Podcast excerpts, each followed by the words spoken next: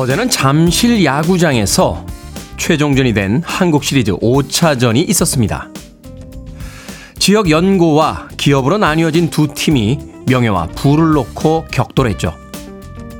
환희의 승리와 아쉬운 패배가 교차했습니다. 추운 날씨에도 최선을 다한 선수들과 승부가 결정된 이후에도 응원을 멈추지 않은 관중들이 있었습니다. 경기가 끝나고 흥분이 가라앉은 후 규칙을 따르고 승패에 승복한 이들은 모두 평화롭게 집으로 돌아갔습니다. 스포츠는 인간이 진화했음을 알려주는 증거입니다. 스포츠를 보며 전쟁과 정치를 다시 한번 생각합니다. 증오와 혐오에 물든 진영론자들을 떠올리며 그들을 경기장으로 불러 스포츠로 승부를 결정하게 한다면 어떨까? 엉뚱한 상상을 해봤습니다. 십일월 십사일 화요일 김태환의 프리웨이 시작합니다. 코난 그레이의 매니악으로 시작했습니다. 빌보드 키드의 아침 선택 김태훈의 프리웨이. 저는 클때짜 쓰는 테디 김태훈입니다. 박성숙님, 테디 좋은 아침입니다. 공일칠오님, 프리타임과 함께 하루 일을 시작합니다. 오늘도 화이팅이라고 하셨는데 프리타임은 어떤 프로그램인가요? 제 프로그램은 김태훈의 프리웨이입니다. 프리웨이, 프리타임 신박한데요. 사팔일일님, 저도 동감입니다. 테디라고 하셨고요. 이명님께서는 저 엘지 팬입니다. 우승 축하해 주세요 하셨습니다. 어제 많은 엘지 팬들 이십구 년 만에 우승을 축하하면서 감격의 눈물을 흘리더군요. 저는 집이 잠실인데 예, 저도 야구 경기를 보고 있었습니다만 우승이 결정되는 순간 창밖으로 막 폭죽이 팡팡팡팡 터져서 순간적으로 깜짝 놀랐습니다. 이십구 년이나 우승을 기다리는 엘지 팬들에게 다시 한번 축하의 말씀을 드리면서 또 아쉬운 석패를 한 케이티 팬들에게도 또 아쉬운 마음 또 위로를 해드리겠습니다. 저는 야구를 즐겨보진 않습니다. 또 어떤 팀의 특 특별한 팀도 아닌데 어제는 아 나도 엘지 팬이라고 할까 하는 생각이 들 정도로 그 감동하시는 팬들을 보면서 같이 어울리고 싶다 하는 생각이 들더군요. 그 경기장의 우승 순간을 카메라로 이렇게 비춰주는데 나이가 한 예순은 넘으신 것 같은 한 남성 팬이 눈물을 계속 흘리시면서 가슴에 이십구 년을 기다렸다라고 하는 그 글을 글이 쓰여진 그 편말을 달고 계시는데 순간 뭉클했습니다. 우리의 삶에서 이십구 년이나 무엇을 갈망하며 또 의리를 지키고 끝없이 열렬히 응원했던 무엇이 있었을까 하는 생각이 들면서 야구를 사랑하는 것이 단순한 스포츠 경기를 좋아하는 것뿐만이 아니라 아, 인생에 대한 하나의 은유일 수도 있겠다 하는 생각도 들더군요. 다시 한번 이십구 년 만에 우승한 엘지 팬들 이 아침에 축하의 인사 드리겠습니다.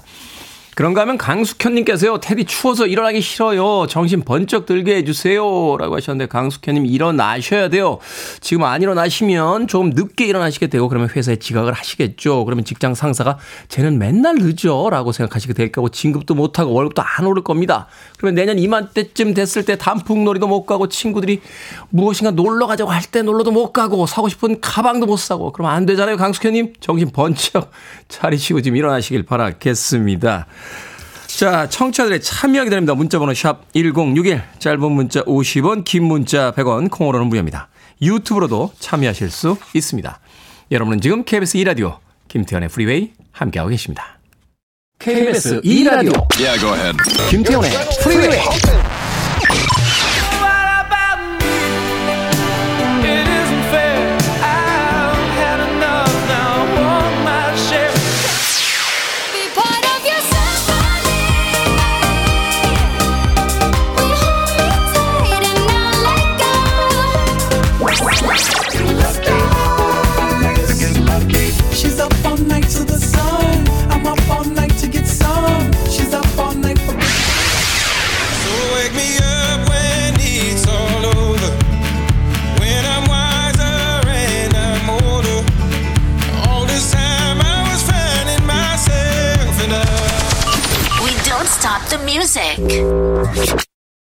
칠 번 올빼미님의 신청곡으로 들려드린 천바한바의 탑썸핑 듣고 왔습니다.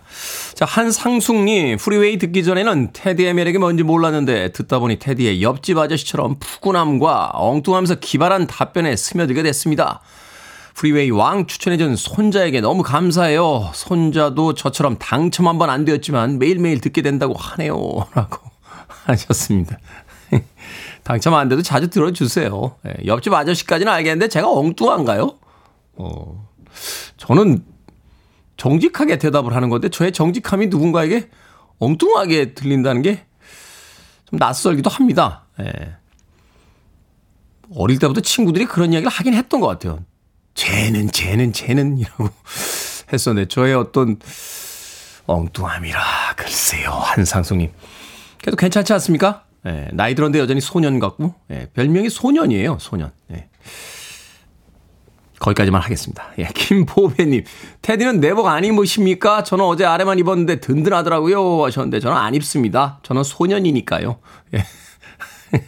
내복을 잘 못 입어요. 어, 입어본 적이 없습니다. 어릴 때 몇 번 입었었는데 저는 옷을 껴입으면 너무 답답하게 느껴져서 겨울에도 어, 그냥 아우터, 그러니까 이제 바깥에 입는 옷을 좀 두툼하게 입지 안에는 거의 가을하고 똑같이 입습니다. 아, 바지에 티셔츠 하나. 예, 그렇게만 입습니다. 김보배님. 주수미님, 테디 저 골린이 오늘 라운딩 갑니다. 발목도 잘생기고 긍정적인 테디 기준 팍팍 넣어주세요. 제발 제가 친 공 개수라도 셀 수 있었으면 합니다. 이 날씨에 골프 가신다고요? 엄청 추울 텐데. 에, 목, 목, 그죠? 이 목 토시라고 하나요? 이, 이 꼭 그 따뜻하게 예, 하고 가시길 바라겠습니다. 오늘 같은 날은 몸을 충분히 푸셔야 돼요. 땅도 얼어있기 때문에 이 헛스윙하다가 뒷땅이라도 치는 날이면 이 팔꿈치부터 어깨까지 찌릿찌릿합니다. 다칠 수 있습니다. 주수민님. 본인 친 공 개수라도 셀 수 있었으면 좋겠다라고 하셨는데 소위 이야기는 이제 백돌이라고 하죠. 백돌이. 백 개를 넘게 친다 해서 백돌이라고 하는데 저도 백돌이. 예, 백돌이. 어, 백 개 넘게 쳐? 라고 하면 아니지. 나는 공을 백 개 가지고 다니지. 라고 합니다. 공을 하도 잊어버렸어요. 주수민님, 아, 다치지 않게 잘 다녀오시길 바라겠습니다. 아, 삼팔이사님, 안녕하세요, 테디. 제 여자친구가 테디의 열혈 팬입니다. 테디처럼 똑똑한 사람이 이상형이라며 수년째 좋아하고 있는데 아침에 라디오 못 들으면 다시 챙겨 듣기도 해요. 작년에도 문자 보냈었는데 올해 두 번째 도전합니다. 올해는 꼭 읽어주시기 바라면서 오늘 생일인 지율이 생일 축하해 주세요. 라고 하셨습니다. 삼팔이사님, 대부분의 남자분들께서 자기 여자친구가 누구 팬이라고 하면 질투하시는데 야, 그 사연까지 이렇게 친절하게 보내주신 거 보니까 삼팔이사님 굉장히 좋은 친절한 또 너그러운 남자친구 아닌가 하는 생각이 드는군요. 지율씨 이런 남자친구 놓치시면 안 돼요. 또 오늘 생일도 축하해 드리겠습니다. 제가 케이크 보내드릴게요. 여자친구와 함께. 지율씨가 여자친구 맞죠? 어, 갑자기 지금까지 여자친구 이야기하다가 생뚱맞게 조카야 생일 축하해달라고 하시는 건 아니죠? 여자친구분과 함께 생일 케이크 나누시면서 행복한 하루 보내시길 바라겠습니다. 자, 공구공육님께서 신청하신 음악 틀어드립니다. 곧 수능인데 저 포함 다른 수시 보는 분들의 합격을 기원합니다. 정시 보시는 분들 수능 대박 나시길 바라면서 샤크라의 곡 신청하셨습니다. Try Everything.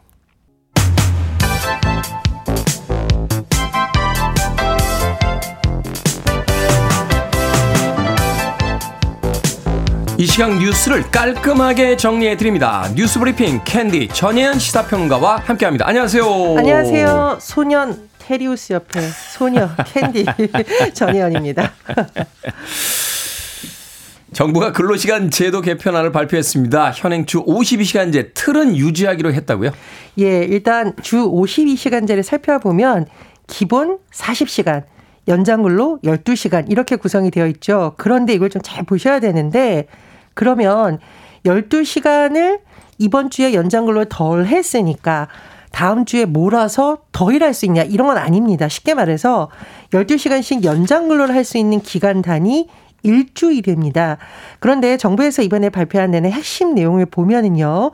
주 오십이 시간 틀은 유지를 하지만 일부 업종, 직종에 대해서는 현재 일주일인 연장근로 단위를 더 넓혀서 사용할 수 있도록 선택권을 주겠다는 겁니다. 제조업 분야가 주 핵심이더군요. 그렇습니다. 그런 경우 있잖아요. 뭐 마감을 마쳐야 되기 때문에 이 기간에는 바짝 일하고 쉬겠다라는 건데 정부에서는 노사 관계자라든가 국민 육천 명을 방문 면접 방식으로 조사한 결과 이 연장근로 관리 단위를 확대하는 찬성하는 국민이 더 많았다 이렇게 설명을 하고 있습니다. 다만 전제 조건으로 노사 합의가 있을 경우가 있는데요. 근데 노동계에서는 좀 비판적 목소리가 나옵니다. 사실상 주 오십이 시간을 초과하는 길을 열어둔 것 아니냐. 그리고 정부에서 주 육십구 시간제 추진을 할 때 굉장히 논란이 있었는데 다시 그것을 추진하는 것이 아니냐 이런 목소리가 나오고 있습니다. 그런데 좀 노동계에서도 깜짝 놀랄 소식이 있었죠. 한국 노총이 어제 전격적으로 대통령 직속의 노사정 대화기구인 경제사회노동위원회로의 복귀를 선언을 한 겁니다. 정부에서는 환영의 뜻을 지금 밝히고 있는데요. 하지만 이제 연말까지 노동 관련법이 또 어떻게 처리될지가 변수로 남아 있습니다. 이른바 노란봉투법에 대해서 대통령이 거부권을 행사하거나 또 중대재해처벌법을 확대하는 방안을 시행하는 것을 유예하는 것, 이 부분이 지금 노정 간의 입장차가 큰데요. 앞으로 이 현안들이 어떻게 처리될지도 지켜봐야 됩니다. 네.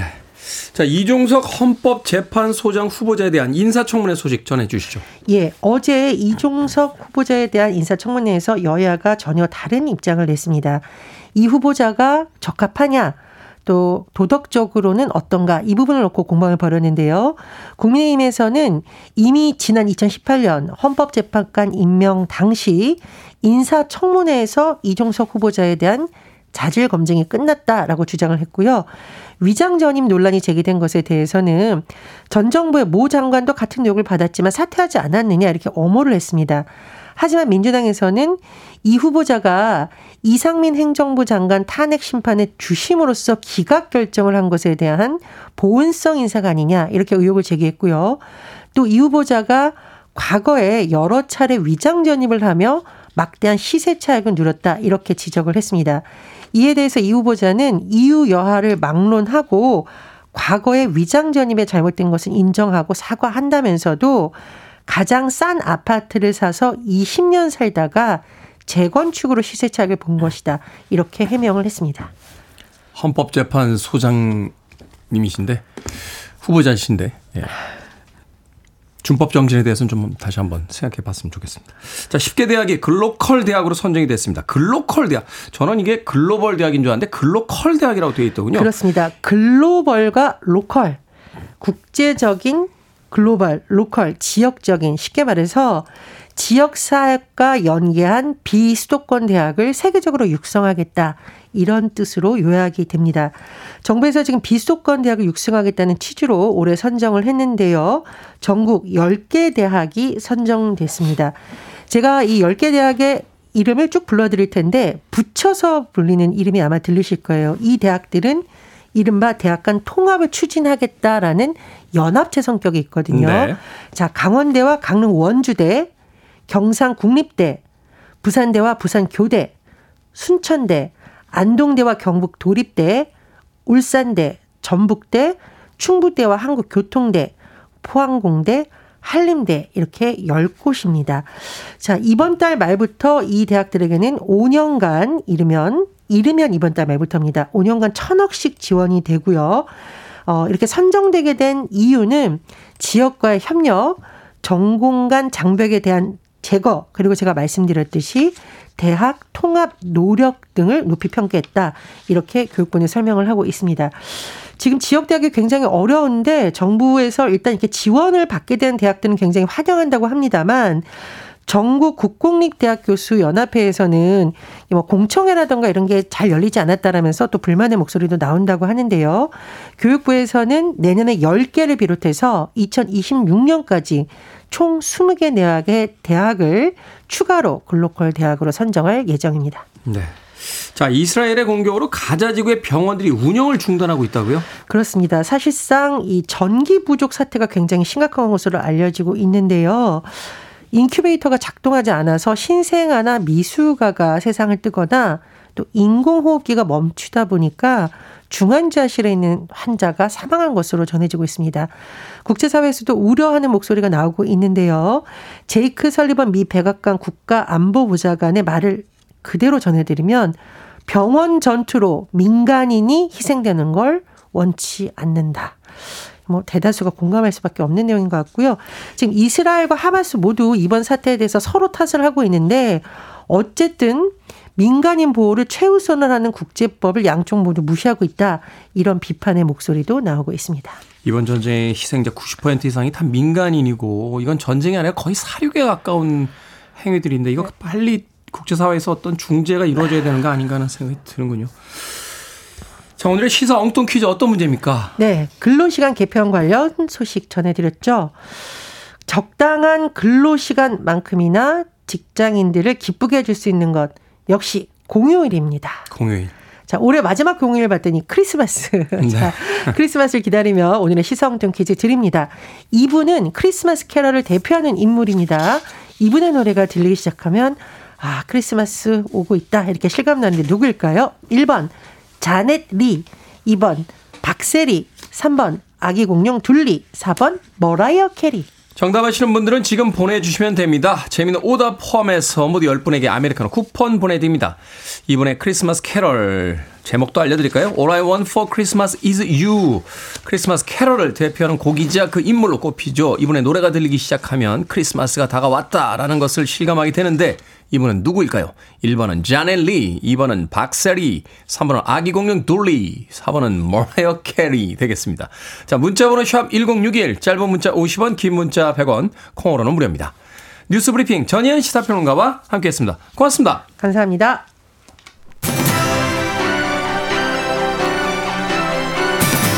팔일칠팔님께서 신청하신 음악 틀어드립니다. 무빙 픽처스입니다. What about me?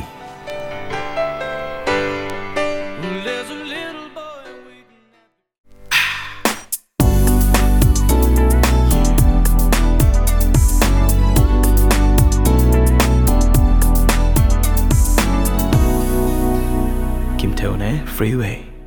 영턱의 하바나 듣고 왔습니다. 자, 시사 엉뚱 퀴즈 오늘의 문제. 요즘 크리스마스 시즌 하면 떠오르는 이 가수. 요즘이 아니죠. 벌써 크리스마스 시즌 한 십여 년 전부터 이 시기만 되면 바로 원탑으로 떠오르는 크리스마스 캐롤의 주인공이 있죠. All I Want for Christmas is You의 주인공. 정답은 사 번 머라이어 캐리였습니다. 머라이어 캐리. 자, 일오이삼님, 머라이어 캐리, 제목만 들어도 설레는 이 마음 어찌하리라고 하셨고요. 사팔사이님께서는 사 번 머라이어 캐리입니다. 우리 때는 심영래님의 노래가 울려 퍼져도 크리스마스가 다가온다고 느꼈던 것 같습니다. 아우, 옛날 사람. 심영, 심영래 캐를 정말 오랜만에 들, 들어보네요. 달릴까? 말까? 달릴까? 말까? 하여튼, 심영래 캐럴. 자, 우리에게도 심형래 캐럴이 있었군요. 사팔사이님, 김미선님께서는 모두 다 사랑하리라고 하셨고요. 일삼칠팔님께서는 당연히 크리스마스 트리, 크리스마스에는 트리 한 그루 심어줘야 제맛이죠 하셨는데 크리스마스 트리를 정원에다 심으신다고요. 거실로 들이시는 거죠. 일삼칠팔님. 최윤정님께서는 정원리, 현재 근무 중인 부대에서 미국으로 훈련을 가 있을 우리 아들 이름이에요. 아들 사랑한데이, 건강히 돌아오렴이라고 또 아들에 대한 안부까지 또 걱정해 주셨습니다. 최윤정님. 자, 방금 소개해드린 분들 포함해서 모두 열 분에게 아메리카노 쿠폰 보내드립니다. 당첨자 명단은요, 방송이 끝난 후에 김태현의 프리웨이 홈페이지에서 확인할 수 있습니다. 콩으로 당첨되신 분들 방송 중에 이름과 아이디 문자로 알려주시면 모바일 쿠폰 보내드리겠습니다. 문자 번호는 샵 일공육일, 짧은 문자는 오십 원, 긴 문자는 백 원입니다. 아, 구구사오님, 네, 테디 아이 낳고 인천에서 파주로 와 산 지 십 년째입니다. 이제 아이가 제법 커 평일이 많이 자유로워졌어요. 항상 아이와 함께 였는데 오늘은 아이 학교 간 사이에 알바 휴가 내고 엄마 보러 인천 다녀올 거예요. 눈도 일찍 떠지고 상쾌한 아침입니다. 라고 하셨습니다. 아이 키우기 참 쉽지 않은 것 같아요. 저희 아파트 일 층에도요. 아이들 놀이방이 있습니다. 어. 그래서 이렇게 가끔 음, 오후쯤에 이렇게 집에 들어갈 때 보면 어, 그 어머님들이 이렇게 앞에 기다리고 계세요. 그럼 문이 열리면서 엄마 하면서 아이들이 막 뛰어나오고 그 선생님들하고 이 어머님들이 이야기하시는 그런 풍경이 펼쳐지는데 그 아이들 아, 잠깐 볼 때는 너무 귀엽죠. 그런데 하루 종일 있다 보면은 식사도 챙겨줘야죠. 또 자기 할 일을 또 할 수가 없으니까 스트레스를 받아 하시는 분들이 꽤 많던데 이렇게 한 열 살 정도만 커져도 좀 많은 시간들을 또 낼 수 있지 않나 하는 생각이 듭니다. 참 대단한 일들을 하신다는 생각이 들어요. 어, 미래를 위한 또 일들이니까요. 어, 남편분들 도와주시는 게 아닙니다. 육아는 같이 하시는 거니까 아내분과 함께 아이들 잘 키우시길 바라겠습니다. 뭐 보내드릴까요? 어, 마트 상품권 보내드릴게요. 구구사오 님. 네. 또 아이들 물건 또 사시겠다. 엄마 보러 인천 다녀오신다고 하셨는데 어머니께 또 필요한 물건 있으시면 또 마트에서 소박하게나마 또 구입하시길 바라겠습니다. 아, 오칠구일 님. 사내 연애하면서 내 여자라고 아무도 대시하지 마라고 경고한 남편과 결혼하고 삼십사 년째 알콩달콩 살아오고 있답니다. 결혼기념일 축하해 주세요 하셨는데 남편분 대단한 삼십사 년 전이요? 예, 그때는 그럴 수 있었던 것 같아요. 그때는 이제 드라마 같은 걸 봐도 내 여자야 라고 하면서 직장 내에서 사내 연애 쉽지 않으셨던 것 같은데 그럼에도 불구하고 그로부터 삼십사 년째 행복하게 잘 살고 계시다고 또 문자 보내주셨습니다. 네, 칠구일 님 결혼기념일 축하해드립니다. 마카롱 세트 보내드릴게요. 여섯 개 들어있습니다. 달달한 마카롱과 함께 앞으로 삼십사 년도 더 행복하게 사시길 바라겠습니다. 구삼칠이 님께서는 테디 형님 어제 감사를 받았는데요. 욕을 정말 엄청나게 먹었습니다. 그리고 말했죠. 다시 제가 또 이 일을 해도 이렇게 할 거라고요. 관점이 많이 다르시더라고요. 모르겠습니다. 그래도 제 소신껏 하는 게 안 맞겠습니까? 저는 지금도 제가 맞다고 생각해요. 설마 자르겠습니까? 직장인들 다들 힘내서 출근합시다 라고 하셨는데 야 이분 배포가 대단하신데요. 설마 자르겠어 라고 하시는데 설마 자르겠어 라는 이야기를 여러 번 하게 되면 잘립디다. 예, 제가, 제가 경험해봤는데 저도 직장 다닐 때 야 설마 설마 자르겠냐? 설마 자르겠어? 자를까? 잘릴래나? 하다가 잘렸습니다. 그러니까 구삼칠이 님 패기도 좋습니다만 사회생활이잖아요. 물론 일을 소신껏 하는 건 맞습니다만 남의 의견도 가끔은 귀담아 들어주시길 바라겠습니다. 아메리카노 모바일 쿠폰 한 장 보내드립니다. 커피 한 잔 하시면서 여유 있게 다시 한번 생각해 보시죠. 자, 클린 밴디트의 음악 듣습니다. 심포니.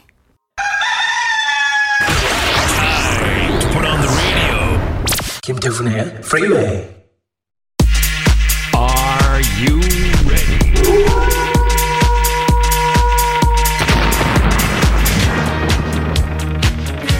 고민이 가벼워지는 시간 결정은 해드릴게 신세계 상담소. Barbara Streisand. 변우주님 같은 과 여사친이 집으로 초코 과자랑 아이스크림을 택배로 보냈는데. 저를 좋아하는 걸로 생각해도 될까요? 아니면 별거 아니라고 생각할까요? 별거 아니라고 생각합시다. 그래야 여전히 매력을 유지할 수 있죠. 택배 한 상자에 너무 흥분하면 폼 떨어집니다. 최경숙님, 남편이 술이 취해서 현관 앞에 지갑을 떨구고 왔더라고요. 그래서 제가 보관 중인데 말할까요? 아니면 정신 차리라고 모른 척할까요? 말합시다. 모른 척 하시면 카드 분실 신고에 새로 신청의 과정이 복잡해요. 오공구공 님 이월에 군대 동기가 결혼한다고 모바일 청첩장을 보냈었는데 축의금을 보내려다가 깜빡하고 잊어버렸습니다. 이제서야 생각이 났는데 지금이라도 송금할까요? 아니면 넘어갈까요? 넘어갑시다. 뭐 빚쟁이 빚 갚는 것도 아니고 얼굴 볼 때 그때 주세요. 육오삼일 님 진지하게 고민 중입니다. 결혼을 할까요? 아니면 말까요? 하지 마세요. 남한테 물어봐야 하면 하실 준비가 안 된 거예요. 방금 소개해드린 네 분에게 선물도 보내드립니다. 콩으로 뽑힌 분들 방송 중에 이름과 아이디 문자로 알려주세요. 고민 있으신 분들 편하게 보내주시면 됩니다. 문자번호 샵 일공육일 짧은 문자 오십 원 긴 문자 백 원 콩으로는 무료입니다. 재산이 일조 원을 돌파했대요. 테일러 스위프트입니다. Shake it up.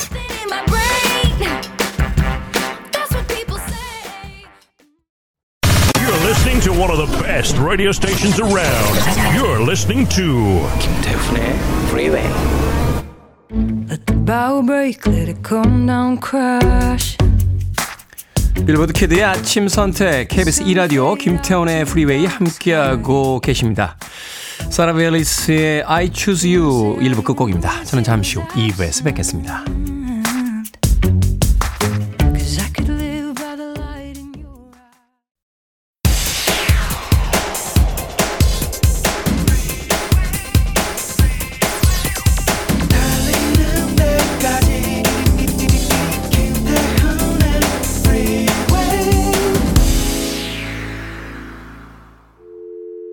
I need your arms around me. I need to feel your touch.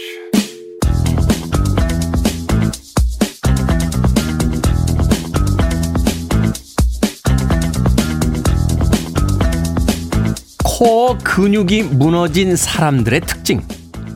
등을 똑바로 펴고 서 있는 것이 어색하다. 아랫배에 힘을 주는 게 어렵다.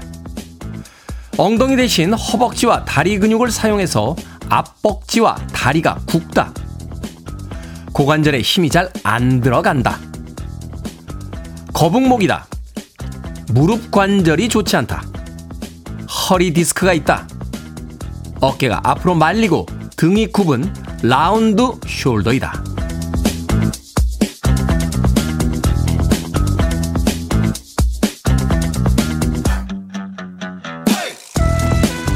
뭐든 읽어주는 남자, 오늘은 코어 근육이 무너진 사람들의 특징을 읽어드렸습니다. 코어 근육은 말 그대로 우리 몸의 중심, 그러니까 척추나 골반, 복부를 지탱해주는 근육이죠. 코어 근육이 튼튼해야 등이 휘지 않고 고든 자세를 유지할 수 있는데요. 하루의 대부분을 앉아 있어야 하는 현대인들에게 코어 근육까지 챙기라고 하는 건 무리한 요구가 아닐까 싶기도 하지만요.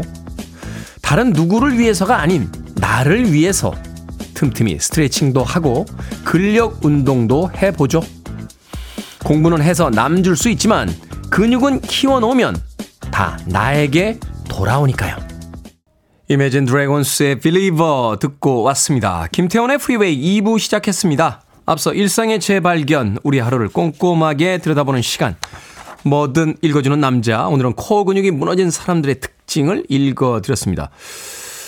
엉덩이 대신 허벅지와 다리 근육을 사용해서 앞벅지와 다리가 굵다. 네. 그래도 뭔가 굵어지는 게 있다는 건 좋은 거 아닌가 하는 생각도 해봤는데. 구사공구 님, 헉! 제 이야기인가요? 하셨는데 맞습니다. 구사공구 님 이야기입니다. 육오일일 님, 태훈님 혹시 제 진단서인가요? 맞습니다. 육오일일 님의 진단서입니다. 소랭님, 헉! 나다! 내 몸이다! 하, 그래서 엉덩이가 아픈가 하셨고요. 허정혜님, 뭐야 뭐야 나보고 얘기하는 줄 알았어요.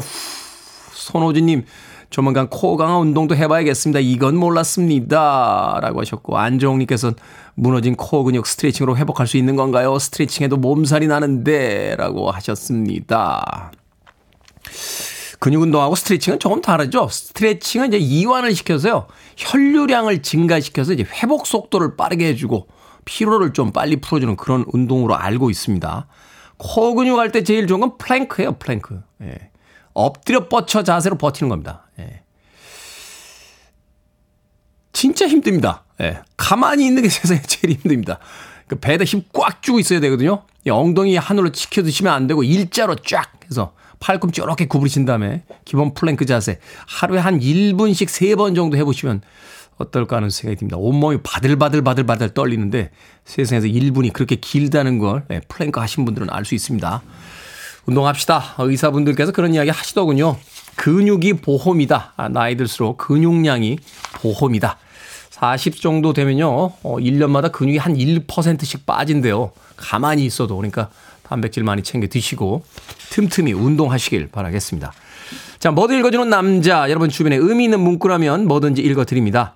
김태현의 프리베이 검색하고 들어오셔서 홈페이지 게시판 사용하시면 됩니다. 말머리 뭐든 달아서 문자로도 참여 가능하고요. 문자 번호는 샵 천육십일, 짧은 문자는 오십 원, 긴 문자는 백 원, 콩으로는 무료입니다. 오늘 채택된 청취자들에게 에, 어, 이 채택이 되는 청취자들에게는 촉촉한 카스테라와 따뜻한 아메리카노 두 잔 모바일 쿠폰 보내드리겠습니다. I want it, I need it, I'm desperate for it. Okay, let's do it. 임백천의 프리웨이. 스물여덟 살이란 너무 어린 나이에 너무 젊은 나이에 세상을 떠났죠. 세계 탑 디제이 순위에 항상 상위권에 있었던 아비치, 아비치의 대표적인 음악 중에서 Wake Me Up 듣고 왔습니다. 앞서 들으신 곡은 머른 파이브의 Girls Like You까지 두 곡의 음악 이어서 들려드렸습니다. 칠구오일 님, 테디 안녕하세요. 언제부터인지 맛있는 사과 먹을 때면 사과 좋아하신다는 테디가 생각납니다. 지금도 출근하면서 남편 입에 사과 한 쪽씩 넣어주는데 테디도 먹여드리고 싶네요. 테디 한 입, 또 한 입, 남편 한 입. 추운 날 감기 조심하세요. 라고 보내주셨습니다. 사과 참 좋아합니다. 아, 모든 과일 중에서 사과를 가장 좋아해요. 어, 뭐 더 단 과일들도 많잖아요. 그런데 사과는 그렇게 진하게 달지는 않으면서도 그 사각거리는 그 식감이 굉장히 좋아서, 또 사과는 먹으면 건강해지는 느낌이 있잖아요. 어, 그렇죠?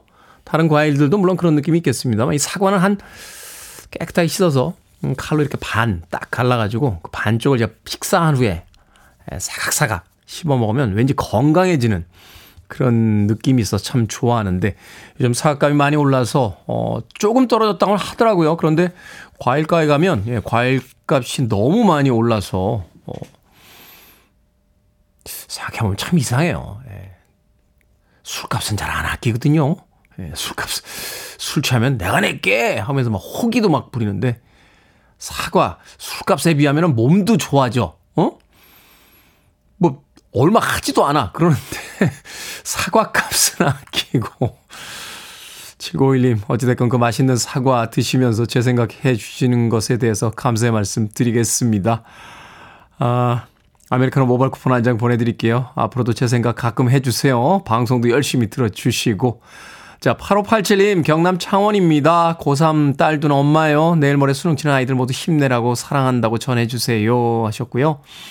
그런가 하면 사육일육 님께서 속상한 마음에 글 올립니다. 아, 지금까지 잘 버티다 처음 코로나에 걸리는 우리 재수생 채연이 응원 부탁드려요.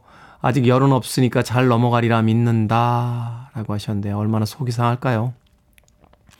병원에 가셔서 어, 주사 꼭 맞추세요. 링거라도 하나 맞고 어, 꼭 기운 내라고 해 주십시오. 저도 응원해 드릴 테니까 수능 꼭 잘 보기를 바라겠습니다. 저도 재수생 출신이라 재수생 이야기만 들으면 마음이 좀 짠합니다.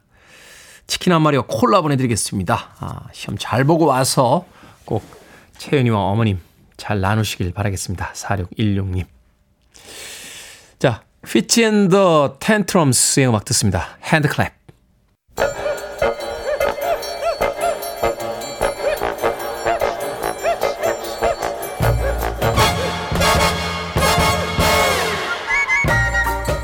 온라인 세상 속 촌철살인 해악과 위트가 돋보이는 댓글들을 골라봤습니다. 댓글로 본 세상.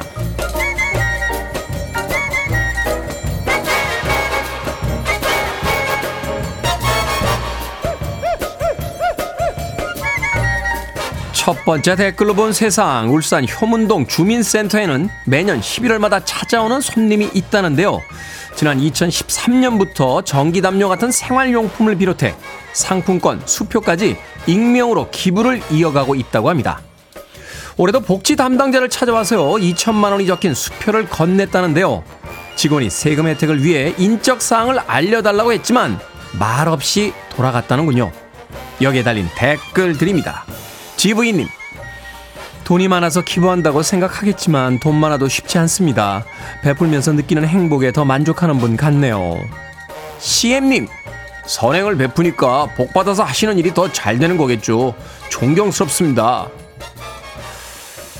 이런 분들이 이 세상을 유지할 수 있게 해주시는 분들이죠. 목소리만 높게 내는 사람들 말고요.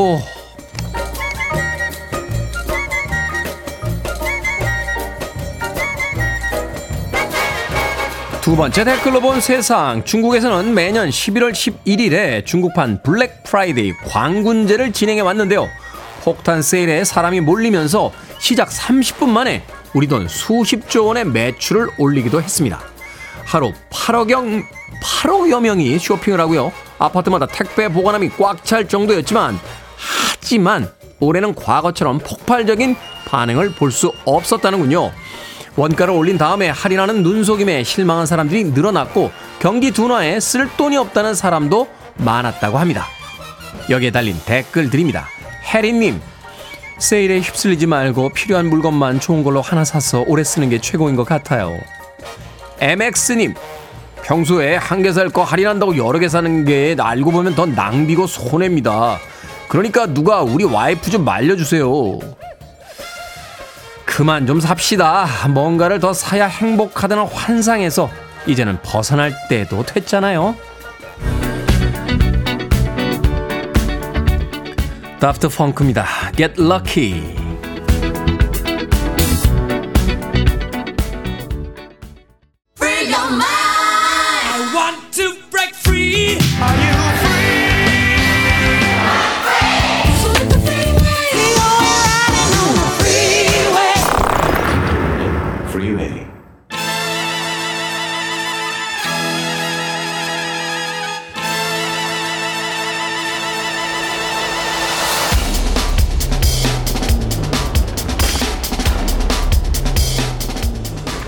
어렵기만한 경제 뉴스 쉽게 풀어드립니다. 언더스탠딩 안승찬 경제 전문 기자와 함께합니다.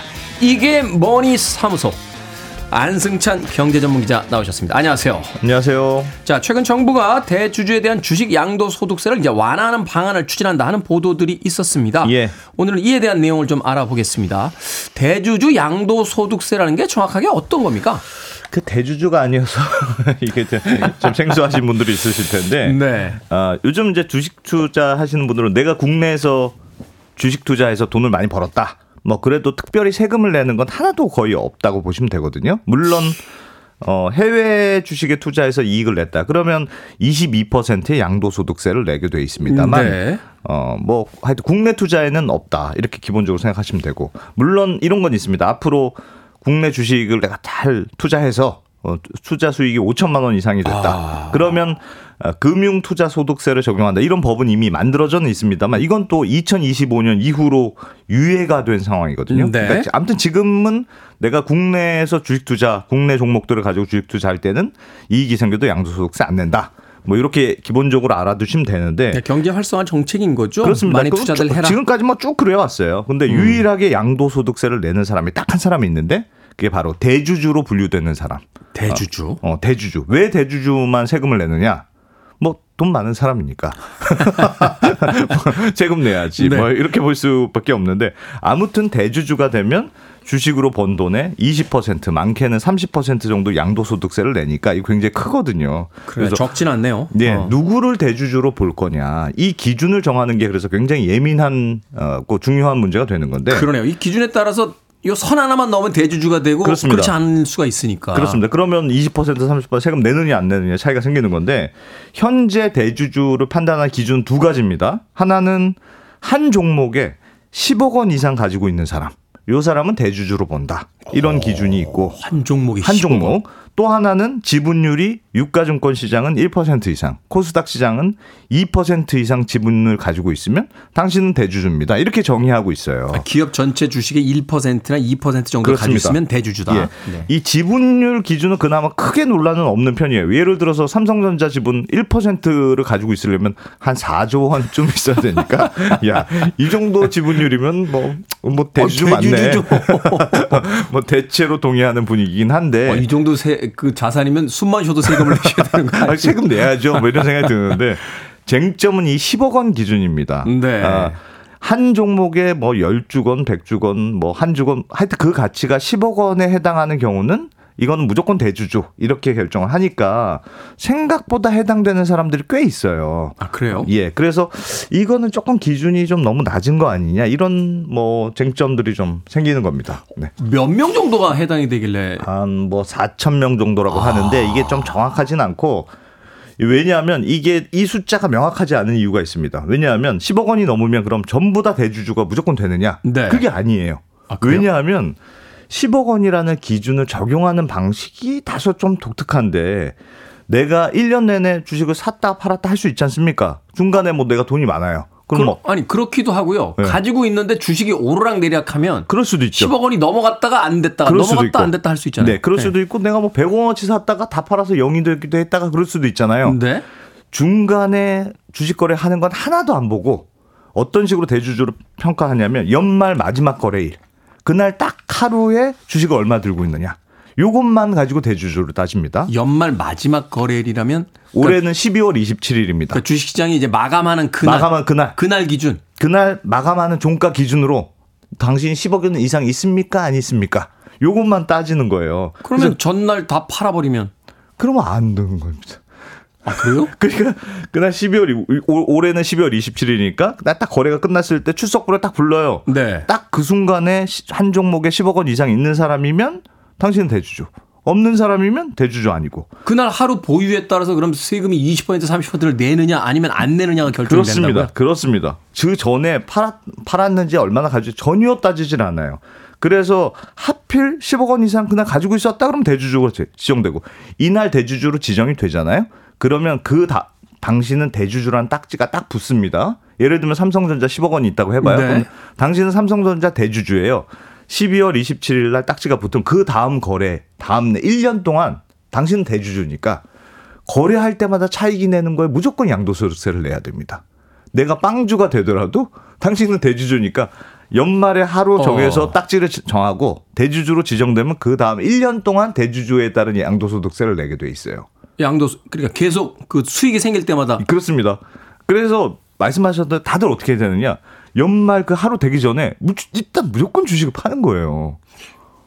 그러지 않을까요? 어, 당연히 당연히, 네. 당연히 그렇죠. 예를 들면 내가 어떤 정보 이십억 원어치 가지고 있어요. 돈이 많아서. 근데 연말이 다가올수록 내가 대주주 지정될 것 같잖아요. 그럼 뭐 십억 원 이상 파는 거예요. 일단 십억 원 밑으로 내려가면 나는 대주주가 안 되잖아요. 그렇죠. 그리고 연말을 보내고 내년에 다시 사면 될 거 아니냐.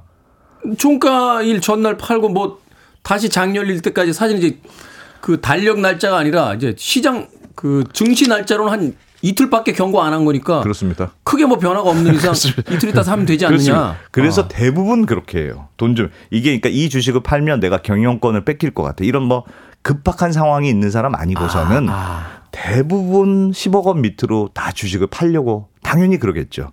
그래서 이런 사람들이 연말이 되면 많으니까 무슨 일이 일어나냐면 연말이 되면 마치 연례 행사처럼 대주주 면피용 이 주식 매도가 수조 원씩 이렇게 쏟아집니다. 네. 예, 그래서 그래서 주가가 연말 되면 이상하게 훅 떨어지는 이런 일이 반복이 되거든요. 아, 그래서 전문가들이 연말에 사라고 한 게 그 얘기인가요? 그래서 이게 어차피 너무 쉽게 대주주 지정을 피할 수 있는 방법인데 이것 때문에 연말 되면 주가 하락만 계속 반복되는 거 아니냐. 그러니까 차라리 이럴 바에는 대주주 기준을 한 뭐 오십억 원 정도로 좀 높여서 진짜 대주주여서 함부로 못 파는 사람들한테만 양도소득세 매기고 나머지 좀 돈 많은 투자자들은 그냥 마음 편하게 거래하게 네. 만들어서 괜히 연말에 주가 떨어지게 하는 뭐 그런 일을 막는 게 차라리 어떠냐. 이게 지금 어 정부가 생각하는 논리입니다.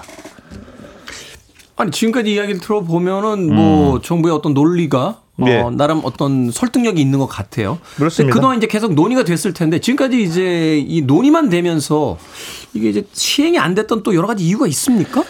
그렇죠. 사실은 지금까지 쭉 역대 정부의 방향하고는 반대 방향이긴 해요. 왜냐하면 어, 말씀드렸다시피 주식 투자한 소득도 사실은 세금을 내야 되는 게 일반적인 원칙이긴 한데 지금까지는 국내 투자에 대해서는 다 면세로 돼 있었지 않습니까? 네. 근데 세금을 걷고는 싶어요. 근데 누구한테 걷지? 그러니까 대주주한테만 일단 걷자. 이게 지금 정부와 국세청의 논리인데 다 도, 뭐 그러니까 일단 대주주한테만 돈 많은 사람한테 일단 걷자. 그래서 처음에 이천 년에 대주주 주식 양도소득세가 도입됐을 때는 백억 원 기준이었습니다. 백억 원이요? 백억 원 이상 있는 사람만 대주주로 본다. 아니 물가 인상분을 생각했을 때 이천 년 전에 백억 원. 예, 이천 년 이천 전이 아니죠. 예, 이천 년에 이천 년에 백억 원이면. 근데 그때 어미야. 이제 백억 원이었다가 아, 그 너무 소수만 되는 것 같아. 그래서 그걸 오십억 원으로 줄이고 이십오억 원으로 줄이고 지금의 십억 원까지 이렇게 쭉 내려왔단 말이에요. 네. 그러니까 왜냐하면 양도소득세가 면제가 되고 있는데 주식 거래는 점점 경제 규모가 늘어날수록 많아지는데 그럼 전부 국민들한테 양도소득세를 다 내라고 해. 그럼 저항이 있을 테니까 그러면 다 걷지 말고 대주주를 좀 범위를 확대해서 이 사람들한테 세금을 좀 많이 거두면 되겠다. 그래서 그동안은 점점 대주주 기준 확대해왔던 게 사실이거든요. 근데 이번 정부는 사실은 거꾸로 취임 때부터 대주주 기준 백억 원으로 다시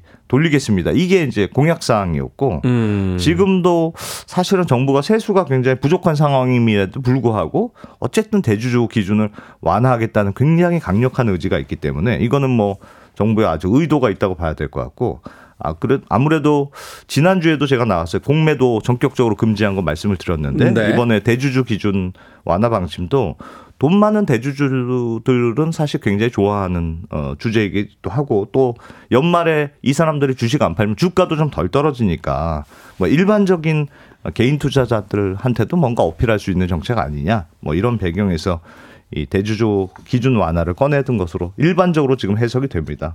뭐 그렇다 하더라도 지금 십억 원 기준을 갑자기 백억 원으로 다시 돌리면 이건 또 너무 많이 올라가는 거예요. 너무 또 차이가 너무, 나니까. 그러니까 대충 한 중간쯤인 오십억 원 정도로 일단 이번에 완화를 해보자 이렇게 추진이 되고 있습니다. 음. 음악 한 곡 듣고 와서 계속해서 이 방안에 대해서 이야기 나눠보도록 하겠습니다. 자, Fifth Harmony의 음악 듣습니다. Worth It. Fifth Harmony의 Worth It 듣고 왔습니다. 빌보드 키드의 아침 선택 케이비에스 이 라디오 김태훈의 프리웨이 함께하고 계십니다. 자, 이게 머니 사무소 경제전문 안승찬 기자와 함께 대주주 양도소득세 완화 방안에 대해서 알아보고 있는데 자 논란이 있습니다. 이 국회 네. 통과를 거쳐야 하는 사안인데 이 논란의 때 핵심과 국회 통과에 대한 어떤 실효성 어떻게 보고 계십니까?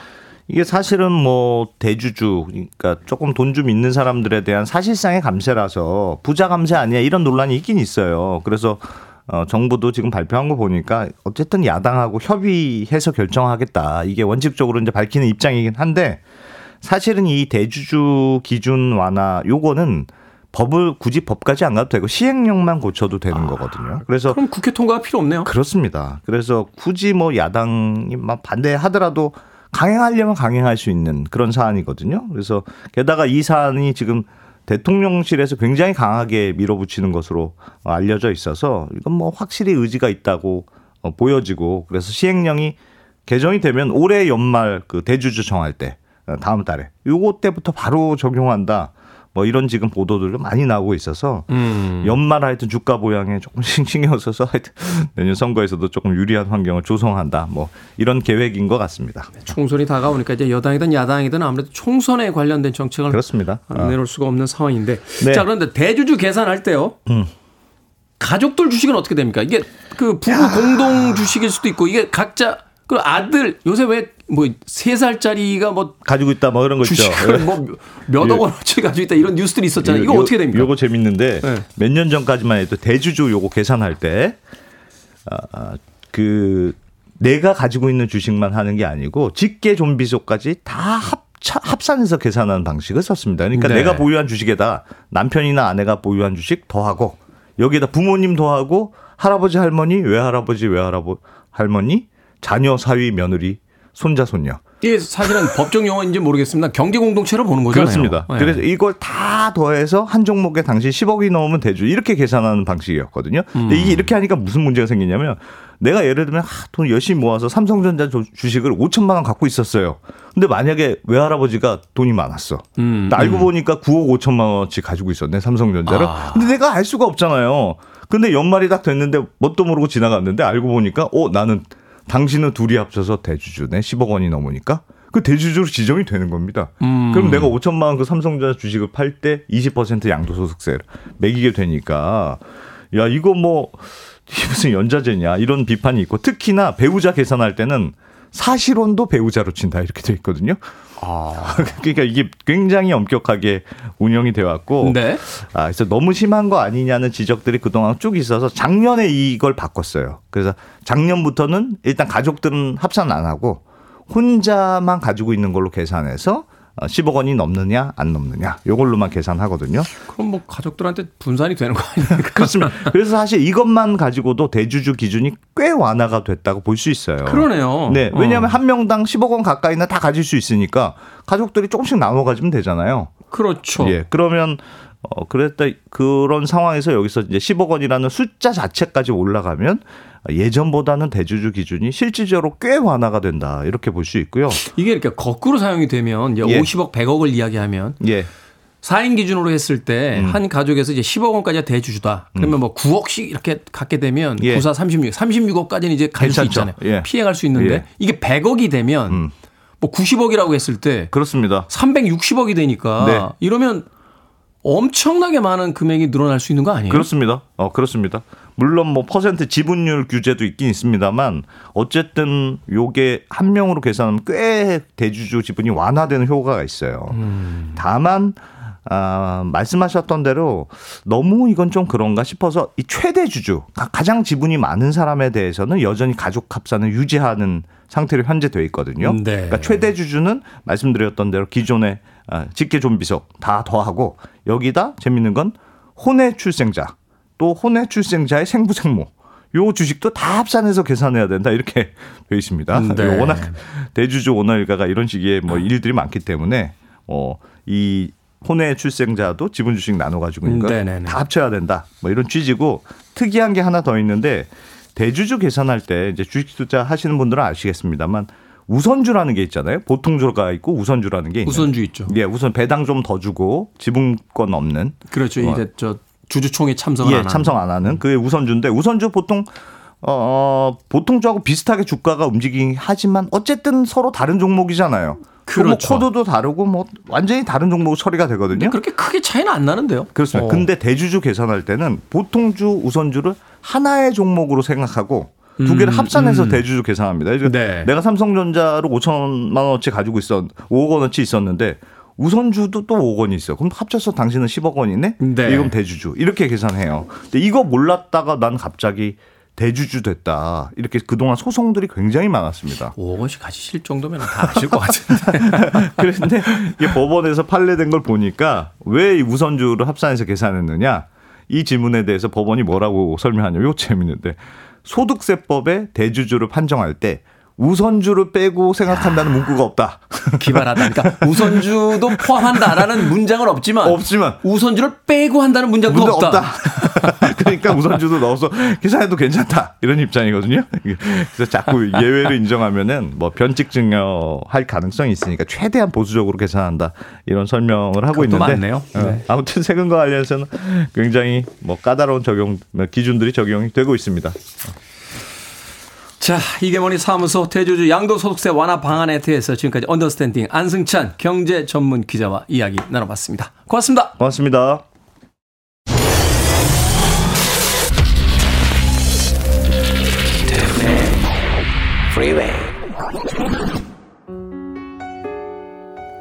케이비에스 이 라디오 김태훈의 프리웨이 오늘 방송 여기까지입니다. 오늘 끝곡은 나오미 스카스의 Speechless 듣습니다. 편안한 하루 보내십시오. 전 내일 아침 일곱 시에 돌아오겠습니다. 고맙습니다.